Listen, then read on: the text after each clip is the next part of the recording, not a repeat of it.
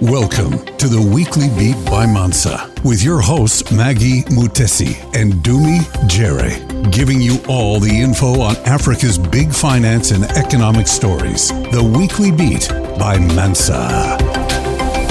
Greetings, ladies and gentlemen. Welcome to this week's episode of The Weekly Beat. I am Dumi Jere coming to you from Mbabane in Eswatini, the Kingdom of Eswatini. Uh, I'm not alone as always. My uh, partner in crime and uh, beautiful sister, Maggie Mutesi, coming to us from Nairobi in Kenya. Maggie, how are you doing? I'm fine, thank you, Dumi. Uh, it's not every day that uh, we get to hear from people from Eswatini. How are you? how is the kingdom of Eswatini? Uh, is it raining? Is there, you know, too much sun? You know, what's up? No, the thing about uh, the kingdom of Eswatini is that um, most of the times it's always raining. If it's not raining, it's very cold. Uh, sometimes yeah. I actually refer to it as a little Switzerland of sorts because mm. it's so mountainous. So most of the times it's raining. Absolutely.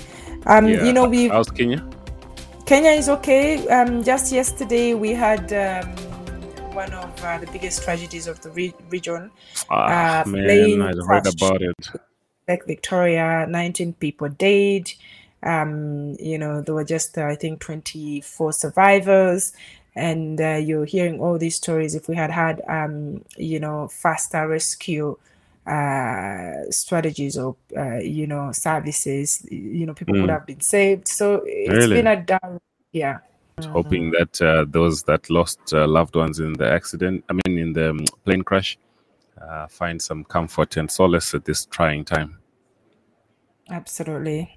Indeed, indeed, indeed, indeed. This week, though, uh, as we've been talking uh, since I think the past week, if not the week before the past one, uh, everything has been about the COP27 summit mm. happening in the seaside resort of uh, Sharm el Sheikh in uh, in Egypt. Um, and so today we need to touch on another angle because now this is the crucial week, the week that uh, I mean, because over the weekend all we were seeing was, oh, President uh, Chakwera of Malawi has left for uh, for for Egypt. Oh, Prime Minister of uh, Swaziland, I mean of Eswatini, has left uh, for Egypt. Pri- President of Zimbabwe has left for Egypt. So all of them are there. About 110 heads of state uh, mm. expected to participate in this thing. So it's uh, it's it's it's it's crunch time because uh, most of the negotiations between the uh, the heads of state are happening today and tomorrow. Um, so yeah. And while all of that is going on, I mean, there are fears that um, you know African governments may use the threat of uh, exploiting fossil fuel reserves uh, to push European nations to keep their promises on climate change, investments, as well as uh, infrastructure. Uh, it's it's you know it it just raises an interesting conversation around fossil fuel. I mean, our fossil fuels that we've got. We've relied on all of these for for the longest time. Um, things like coal, um, to give us energy and uh, electricity and stuff. And from the past uh, summits, Africa has been encouraged to do away with fossil fuels. Um, mm. Now, uh, it's almost like we find ourselves in such a tough uh, position because do we ditch our fossil fuels and in the process actually give them to the European countries who are no longer getting um, uh, energy from Russia? Um, or was this like a political thing where we were told, no, do away with fossil fuels?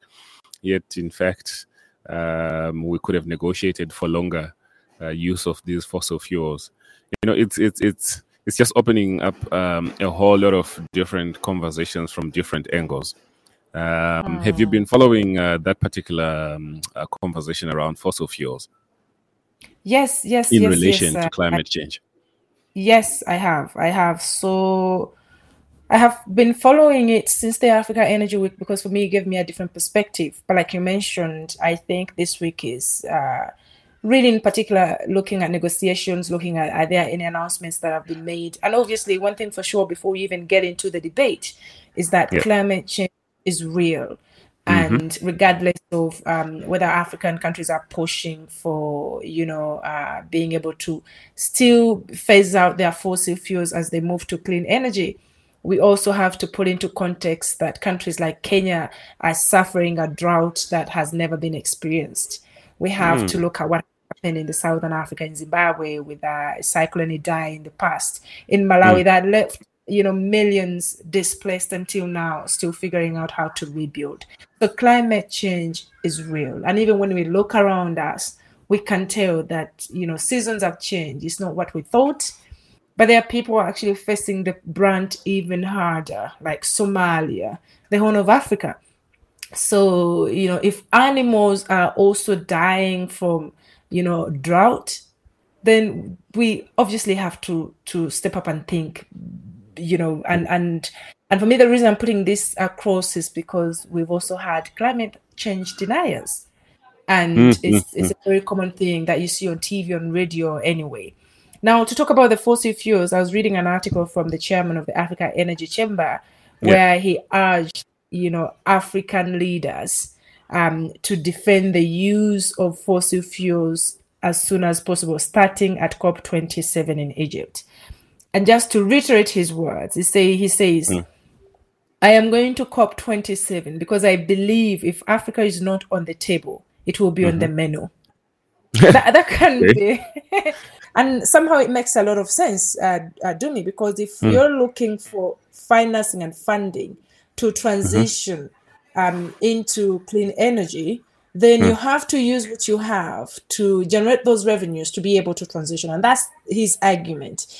And I think um, one thing he mentioned is like, as African countries really head to COP27, we have to stand as one and be able to understand that we have to use what we have to transition. Mm-hmm. Um, let's not forget as well, we're talking about a transition that um, seems so far away.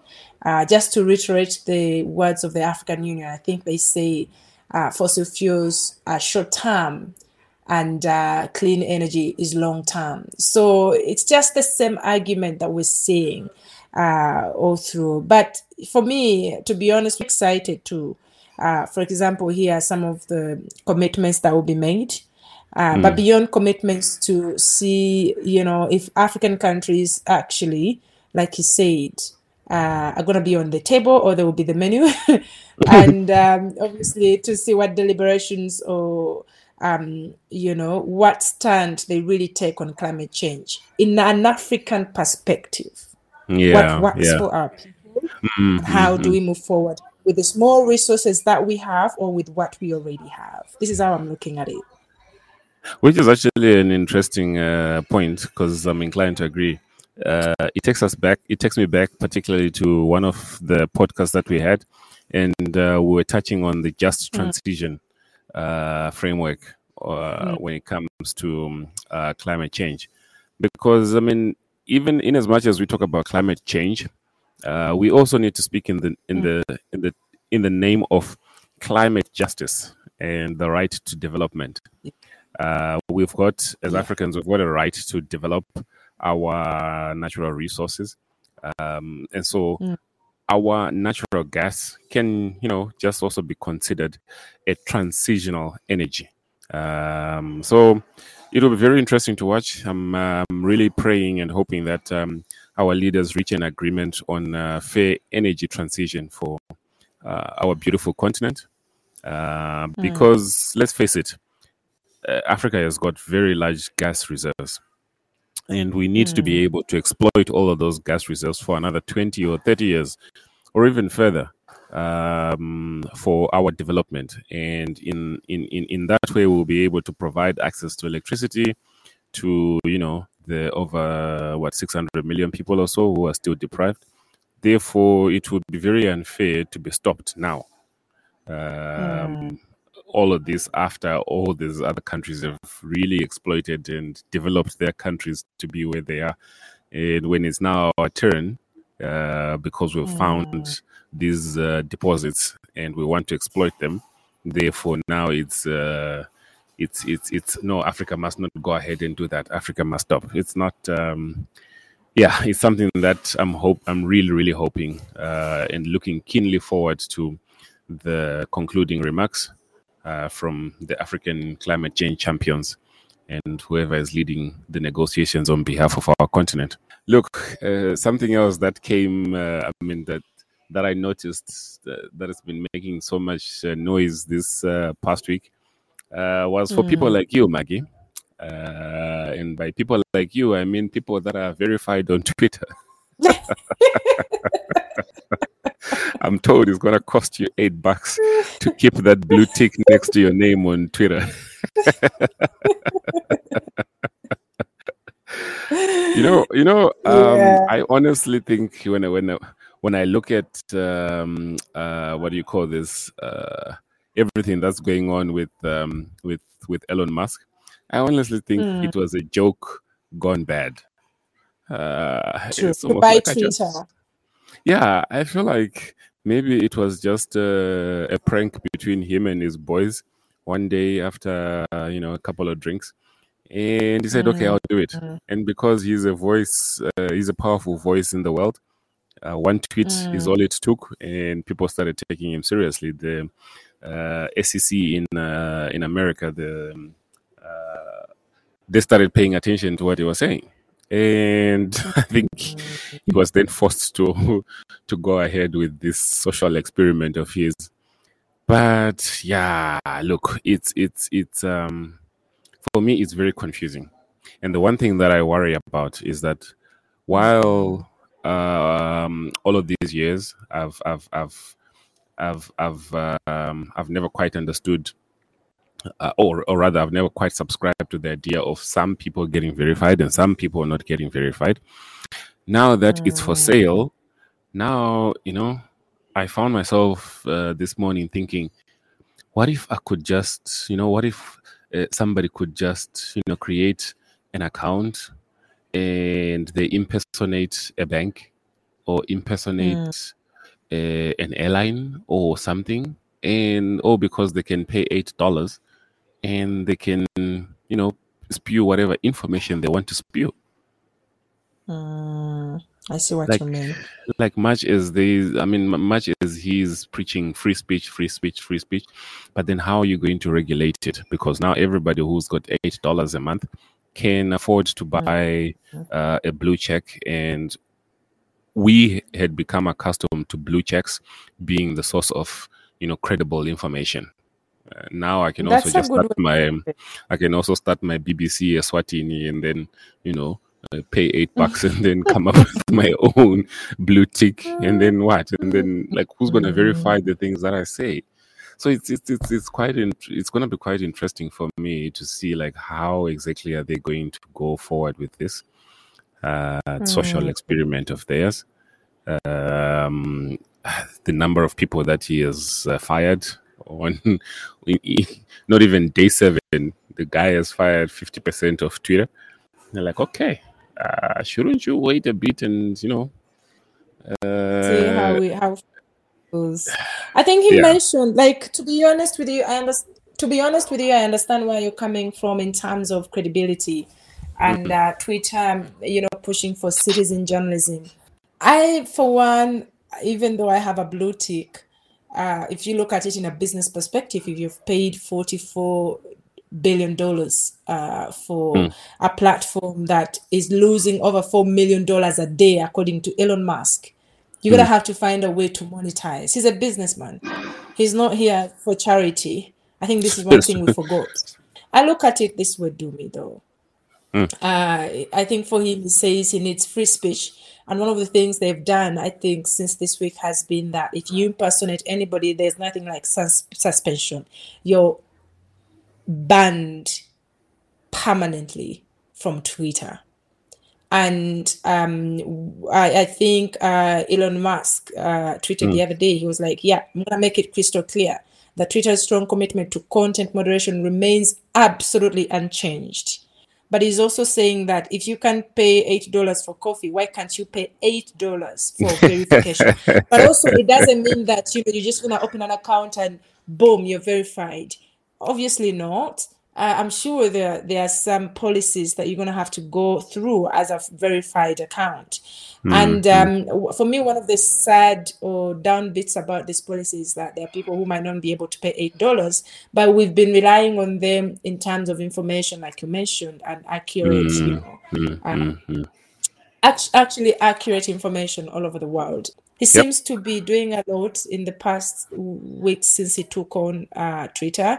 He even mm. said that he, uh, you know, the number of people that have joined Twitter has increased since he bought it.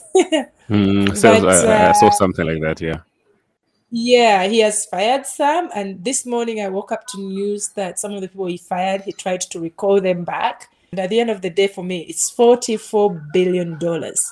Indeed, indeed. I agree. I agree. Look, uh, I think everything else aside, even his methods of doing business aside, uh, this for me is uh, slightly exciting because it's it's it's it's a window into how these billionaires operate and how they mm-hmm. how they mm-hmm. generate value and how they make money. Um, it's almost like a masterclass being delivered publicly on how to run a company because essentially what he's doing is he's taking advice from Twitter, right? So he runs a poll and then it says, okay, based on the poll, this is what I'm now doing. So you're like, hmm, okay, uh, maybe there's something that we could learn as uh, other small businesses also trying to, you know, become bigger than what we are currently.